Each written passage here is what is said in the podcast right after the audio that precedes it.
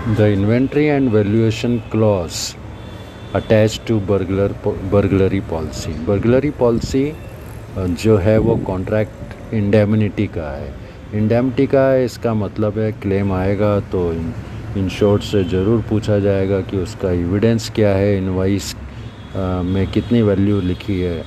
तो claim establish करने के लिए उसको इन्वेंट्री और वैल्यूएशन अपना प्रोड्यूस करना पड़ता है। तो इसलिए inventory and valuation clause burglary policy के अंदर लगा देते हैं।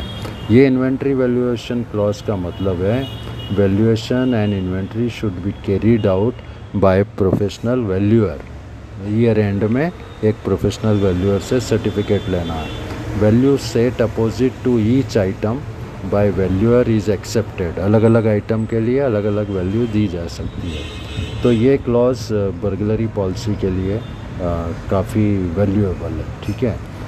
Difference between valued policy and policy subject to inventory and valuation clause must be understood इसमें दोनों में फ़र्क है। uh, दोनों में there is a prior agreement as to the insured value valued policy does not bring in consideration of appreciation और depreciation valued policy में एक बार जो वैल्यू दे दी गई वो साल भर वही रहेगी। उसमें कोई अप्रिसिएशन डेप्रिसिएशन नहीं होगा।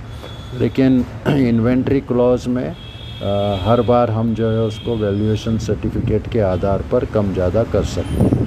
So this is the major difference in agreed value policy or valued policy and inventory and valuation clause attach to the burglary policy burglar burglary policy जैसा कि हमें मालूम है कि फ्लोटर बेसिस पे भी होता है। फ्लोटर बेसिस मतलब एक ही सम इंश्योर्ड में जो अलग अलग लोकेशन है more than one location can be covered under one sum insured जैसे अगर हमारे पास एक करोड़ का पूरा टोटल स्टॉक है बट अलग अलग जगह पे है तो हम वो अलग अलग जगह का, चोरी का, एक करोड़ के अंदर बीमा करा सकते हैं। अब किसी भी गोडाउन में कितना रहे, उससे कोई फ़र्क नहीं पड़ता। ओवरऑल एक करोड़ का हमारा इंश्योरेंस है। वैल्यूड पॉलिसी का मतलब है, पहले से ही वैल्यू हम दोनों पार्टीज़ के बीच में फिक्स हो जाती है और वो थ्रू आउट द पॉलिसी वही रहती है। ठीक है? अब इस वैल्यू में कम ज़्यादा डेप्रिसिएशन अप्रिसिएशन का कोई क्वेश्चन नहीं है। क्लेम होगा तो एग्रीड वैल्यू के हिसाब से मिल जाएगा, ठीक है? जो फ़र्स्ट क्लास बेसिस पे बर्गलरी पॉलिसी है, उसमें जनरली ऐसी जगह पर जहाँ 100 परसेंट लॉस नहीं होता है, ठीक है? बहुत मुश्किल है 100 परसेंट लॉस होना फिज़िकली इम्पॉसिबल है।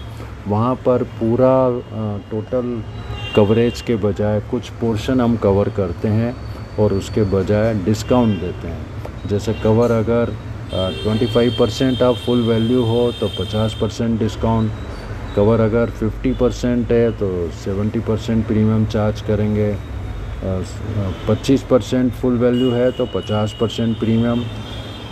पचास परसेंट आधा अगर वैल्यू कवर कर रहे हैं तो seventy percent premium. Sixty five percent अगर वैल्यू कवर कर रहे हैं तो eighty percent premium.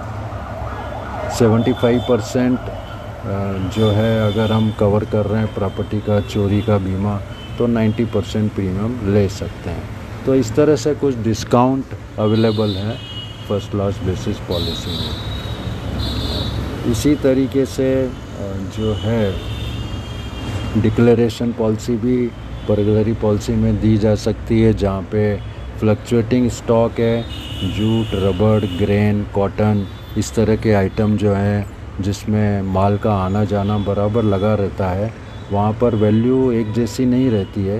तो प्रपोज़र जो है उसमें एडवांस में एस्टिमेटेड सम इंश्योर्ड के ऊपर प्रोविज़नल पॉलिसी ले लेगा और फिर एवरी मंथ में जो भी हाईएस्ट स्टॉक होगा, वो डिक्लेयर करेगा और फिर 12 महीने के हाईएस्ट स्टॉक के ऊपर एवरेज लगाकर प्रीमियम कैलकुलेट हो जाएगा।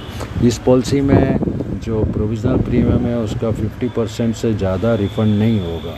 एडजस्टमेंट साल के आखिरी में किया जाएगा बेस्ड ऑन डिक्लेरेशंस इससे फ़ायदा ये है कि इंश्योर्ड को ज़्यादा प्रीमियम नहीं देना पड़ता है, क्योंकि कभी कभी स्टॉक बहुत कम हो जाता है और अननेसेसरी वो प्रीमियम दे रहा है। तो इस तरह की ये डिक्लेरेशन पॉलिसी है। बर्गलरी पॉलिसी में कई बड़ी रिस्क में प्री एक्सेप्टेंस सर्वेयर का इंस्पेक्शन वगैरह अरेंज करते हैं। प्रपोजर का नॉम एड्रेस बिज़नेस उसका एग्जैक्ट डिस्क्रिप्शन प्रॉपर्टी का वैल्यू क्या है, वो लिया जाता है। मैक्सिमम पॉसिबल लॉस कितना हो सकता है बर्गलरी के कारण वो सर्वेयर को ओपिनियन देना होती है। और डे और नाइट में प्रोमाइसेस के ऊपर क्या सिक्योरिटी अरेंजमेंट हैं? बर्गलर प्रूफ अलार्म है, नहीं है? विंडो ओपनिंग्स कितनी हैं? स्काई ओपनिंग है, नहीं है।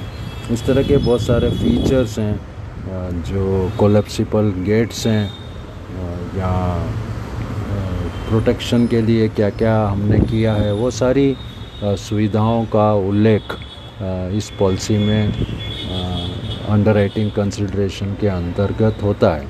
ये सारे अच्छे फीचर्स जो हैं गुड फीचर उसमें डिस्काउंट मिलता है, और अगर गुड फीचर नहीं है तो फिर नेचुरली प्रीमियम हाई हो जाएगा। प्रीमियम इसमें फिक्स नहीं है। प्रीमियम जो है नेगोशिएबल है और कंपनी अपने अपने हिसाब से चार्ज कर सकती है। तो ये अंडर राइटिंग कंसिड्रेशन है कि बुक्स ऑफ़ अकाउंट्स है कि नहीं प्रॉपर सर्विलेंस है कि नहीं सीसीटीवी कैमरे नहीं हैं या हैं या चौकीदार है कि नहीं। All this things are to be considered before accepting a burglary proposal. Thank you.